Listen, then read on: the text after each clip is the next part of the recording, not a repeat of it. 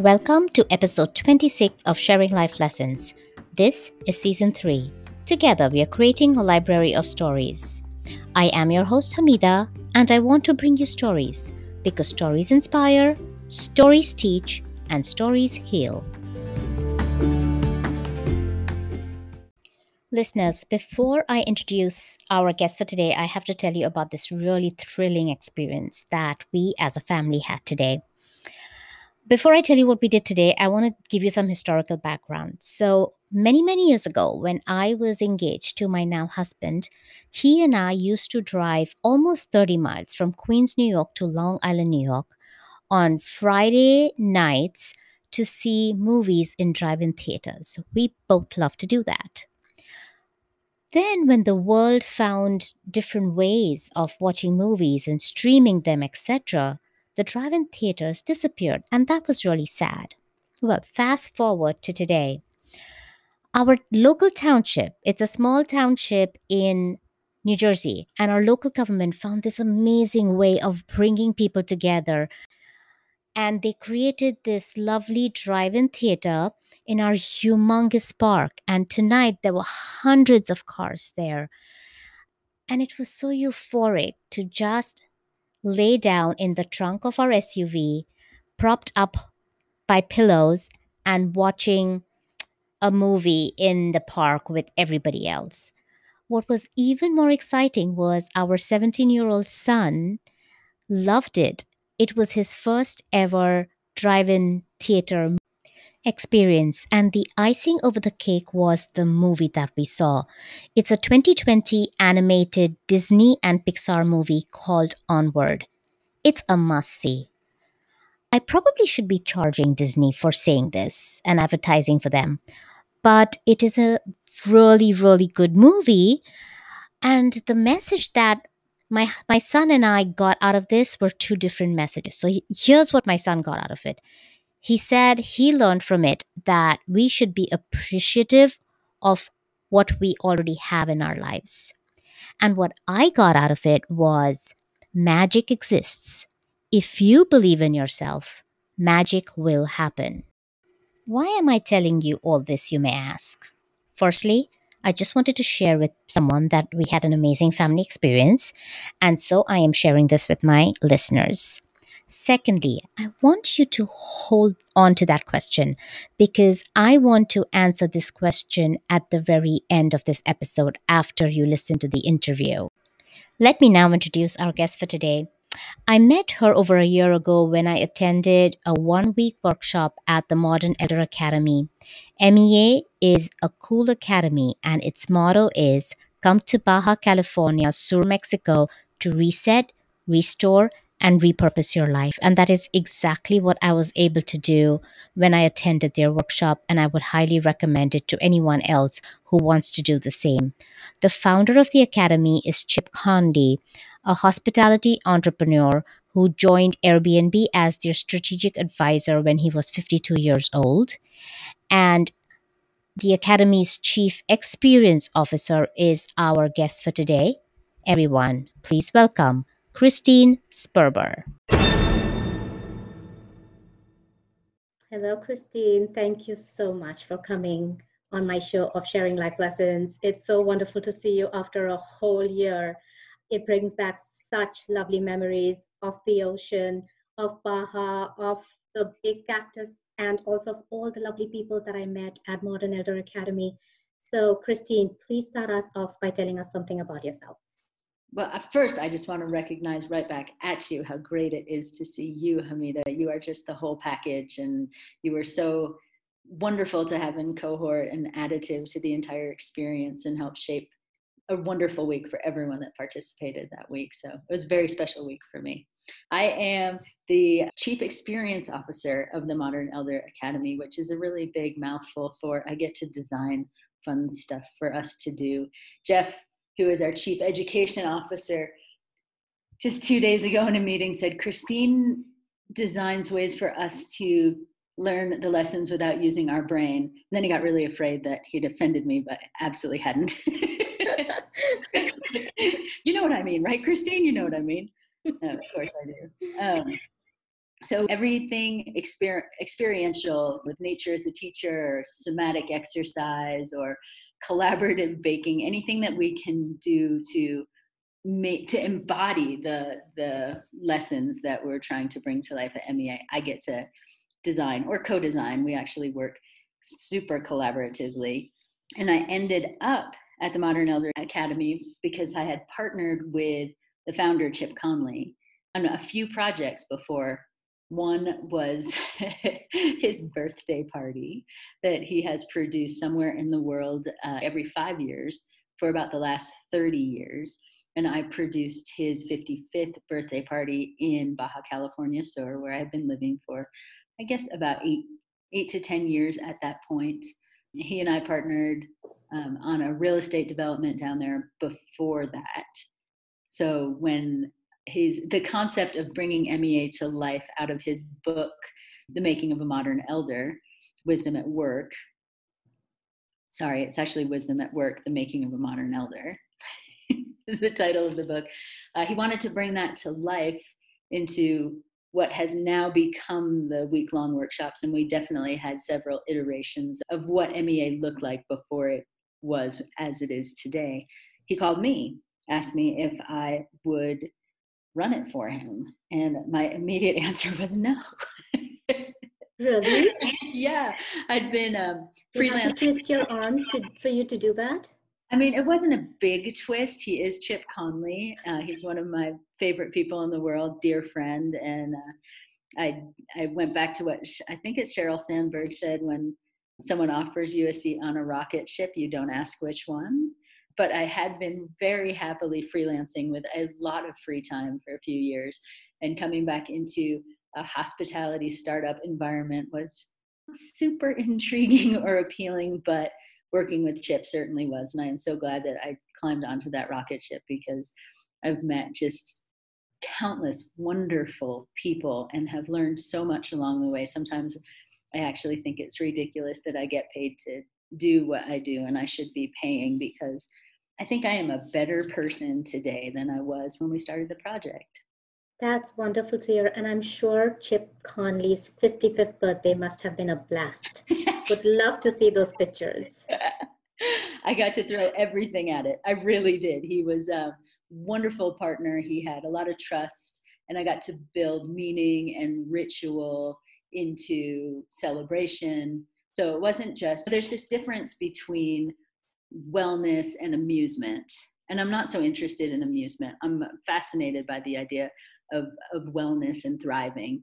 And so being able to bring this whole thing together, we brought 130 people from all over the world and to build in ritual and meaning and to be able to spend money locally in ways that benefit local economy, which is something I think just misses a lot. People don't realize the power of every single dollar. You make intentional choices, you can really impact communities, especially in a rustic place like Todos Santos and Pescadero, certainly growing, thriving places. But when you make the choice to hire a street taco vendor to produce the food for your event, you're impacting a small business with a family, and they show up with the taco cart, and the mom has made the salsas, and it's just, I don't think that you can overstate how important those choices can be. And so to be able to produce this that was fun and celebratory and so much connection and also feel like we were doing it in a way that was meaningful. It was just it was the whole package. We really had a, had a fun time with it. Yeah and, and upgrading local communities has become so much more important in these covid times. So it looks like you even used to do it before and i'm hoping that others are beginning to do it in their own communities because mm-hmm. local shops they, they really are not doing very well but Christine, let's move on to your stories. I know you have several stories to share with us, so I can't wait to listen to them. So yeah, tell us your stories, Christine. well, my first story is about uh, a young woman that I worked with on a project in Todos Santos who just had a huge impact on me. Her name is Kapner Clark. And at the time, she was, I think, 24 years old when she came to work for us. And another one that's the whole package. So smart and so organized. Obviously, it was easy to see that her star was rising, even though she might not have recognized that at 24. But the thing that I learned the most from Kapner was she had such a developed sense of self and such great boundaries. She really taught me boundaries. And as embarrassing maybe as that may be, in my 40s, I had to learn boundaries from someone in their 20s. Her clarity was so inspiring, and I loved working with her. Christine, tell the listeners why you think boundaries are important. Why should you have boundaries? Great question. Why are boundaries important? Without boundaries, it's really difficult to find the word no. And no actually has opened up possibly more doors than yes has opened up for me. So finding the edges of what I'm willing to do, mm-hmm. Carving out time for myself to spend time with my family, my dogs, to exercise, to recharge. All of that makes me better at what I do when I'm turned back on into work.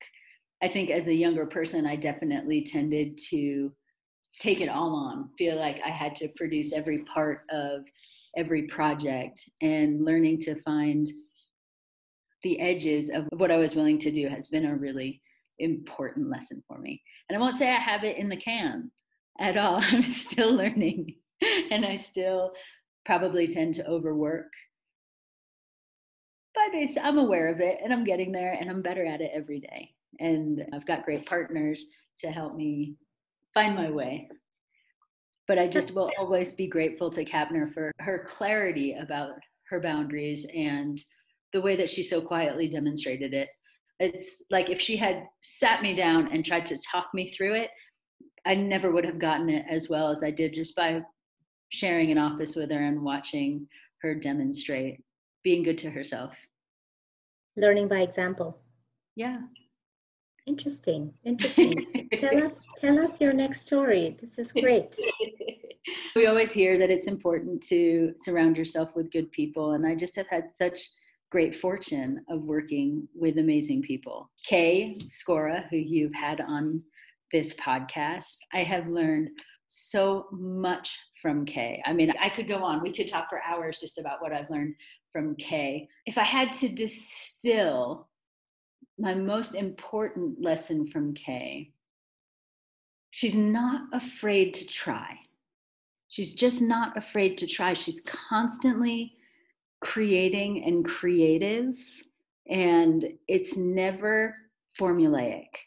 I've watched her in front of the classroom in academic situations. I've watched her leading dance classes. I've watched her leading, yoga classes. And it is always in response to what's happening in the room.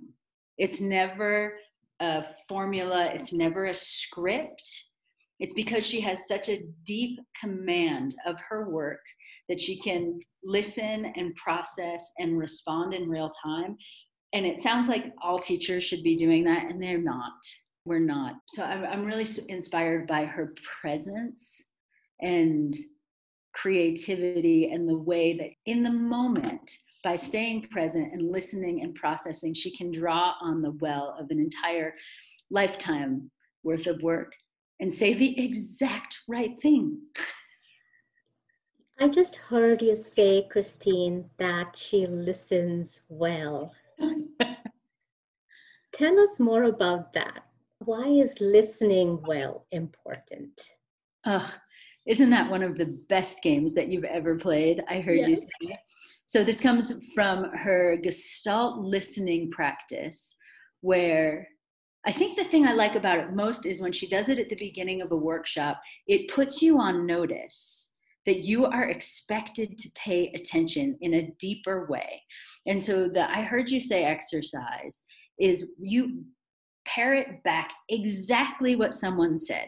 Not, Hamida, I heard you say that you really like Kay but the exact words in parentheses. And for me, the first time I ran through that exercise with Kay, I felt like I had been put on notice that I was going to be expected to show up and be present in a different way than I ever had before. But the person who you're listening to, that makes a world of a difference, right? If they know that you're fully present and you're listening to them, that makes them feel so much more valuable. And that conversation makes them feel so much more valuable. Absolutely. So I think we're programmed, sadly, to be thinking about our response while someone's speaking. And this just takes us right out of that cadence. You can't possibly be thinking about where you're going to take the conversation if you're so tuned into someone so that you can repeat back their exact words. It's such a brain switch. I'm with you there. So, so I heard you say that Kay was not afraid to try and you really enjoyed her creativity and that aspect of her who else and what else? Not all of the lessons that I've learned along the way have been positive. I have been absolutely burned by people that I've worked with. And and those are really strong lessons also. I worked with someone who at the end of a very intense startup period just let me know that the verbal agreement that we had about equity was not going to stand. And that was an important learning. that was a painful and important learning, but important. And I came out of that thinking, okay, I never again will not get it in writing, but I will also never again work with anyone that I think I need to have it in writing. And those things might sound like they're in at opposites, but they're really not. They're not in conflict at all. I will only work with people I have a deep trust for and that we have enough mutual respect that we will put it in writing so that we are both protected. Yeah, I don't know whether you listen to Abraham Hicks, but she is uh, someone who talks about the law of attraction. And her big thing is unless you don't go through what you don't want and you don't experience what you don't want, you won't know what you want. So take that as actually a blessing that you're being offered things that you don't want because only then when you experience it do you realize I don't want this. I want I want something opposite and then you put that into the universe and say I am looking for this universe. Can you offer me this? Yes. Uh, so that's exactly what you're saying. And I love that, Hamida. That's such a beautiful framework for it. Thank you. Sure. sure.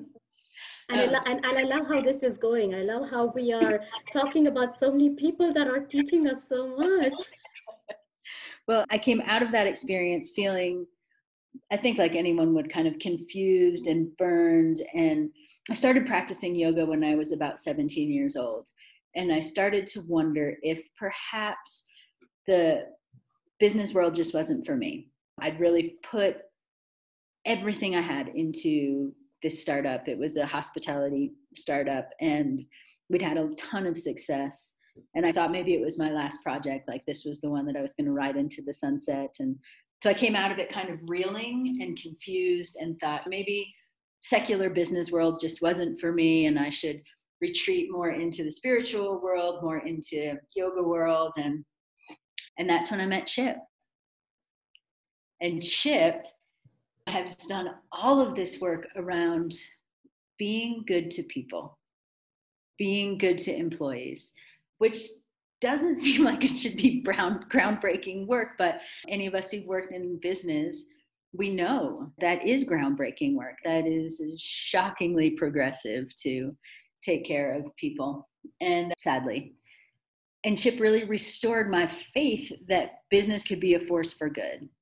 So we initially partnered on the on a real estate project, and then that flowed into the birthday party, and now into MEA, the Modern Elder Academy, where we get to impact people's lives in all different kinds of ways. And sometimes I almost feel like I love having our guests come through and have these transformative week long experiences with us but sometimes I almost think about the academy more as a tool to transform our local community, and that everyone who comes through and has a great experience, they're almost just it's a byproduct of creating an economic engine that powers our community.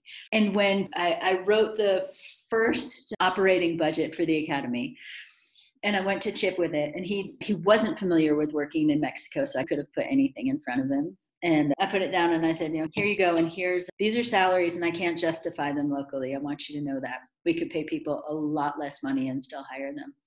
But this is what I think is fair. And this is, if we want to see people really thriving, these are fair salaries. But I won't pretend to you that I can justify them. And he just said, fine, let's do it. Incredible. And that's the culture that we've built. I mean, we have single mothers that are thriving. We have supported the chef and his family, and we've got people living on campus, and it's just the sense of pride that the staff take in what we do, and what we present to people week in and week out, the spirit of generosity that really rises up in them when we have people on campus comes from it comes from us taking care of them and then them extending on to taking care of our guests. And I think it's my favorite thing that I've gotten to work on in, in my entire life. It's this feedback loop of goodness. And they love coming to work. Our guests love coming to the academy. I love getting to watch it all in motion. And uh, I'm very grateful. That is part of my life. That's lovely to hear. That's lovely to hear. So, Christine, all my guests normally tell us this one story that has impacted their life, and then we talk about the life lesson that they came out learning from that experience. But you're doing something different. You're telling us several stories. And I want to ask you, why is it that you're telling us several stories? Is there an overarching life lesson that you're trying to get to? And if so, let's hear it. I think my overarching life lesson has been that there are life lessons everywhere. And that when you have the good fortune to be surrounded by great people or not so great people, that there are lessons to be picked up along the way, no matter who they are, or what you're doing. And again, mainly I've had the good fortune of being around great people, but you know not all in traditional teaching roles or mentorship roles. And there but there's been plenty to learn from each and every one of them really. So i think maybe my overarching lesson is keep your eyes open and invite the learning from everywhere and everyone you are with. There you go. Thank you. I love it. I love it. Thank you christine. This was a great conversation Thank you so much for being a guest on the show. I am honored. No, thank you for having me. I am more honored. If I can one up you in the honor department. and we can go on forever with that. thank you, Christine. Thank you, my dear. Listeners, Christine told us about how she learned different lessons from different times of her life and from different people in her life. And I'm going to try and list some of these very important lessons. 1. Boundaries are important. 2. Listening is important. 3. Trust is paramount in a personal or professional relationship. 4. And I hope I remember this lesson for a long, long time and also maybe try and implement it in my life as soon as possible, which is create a feedback loop of goodness. And Christine's overarching lesson is there are life lessons everywhere. You can pick up lessons from the great people around you and the not so great people around you. You can also pick up lessons from the positive experiences of your life and also from the negative experiences of, li- of your life. And that's the reason why I told you about our family fun experience at the um, local drive in movies today, because both my son and I learned something from the movies, which further substantiates what Christine said as her overarching life lesson that there are lessons to be learned from everywhere. Listeners, this brings us to the end of this episode. I will bring you another episode of Sharing Life Lessons next Wednesday. Until then, be happy, be safe, and be well.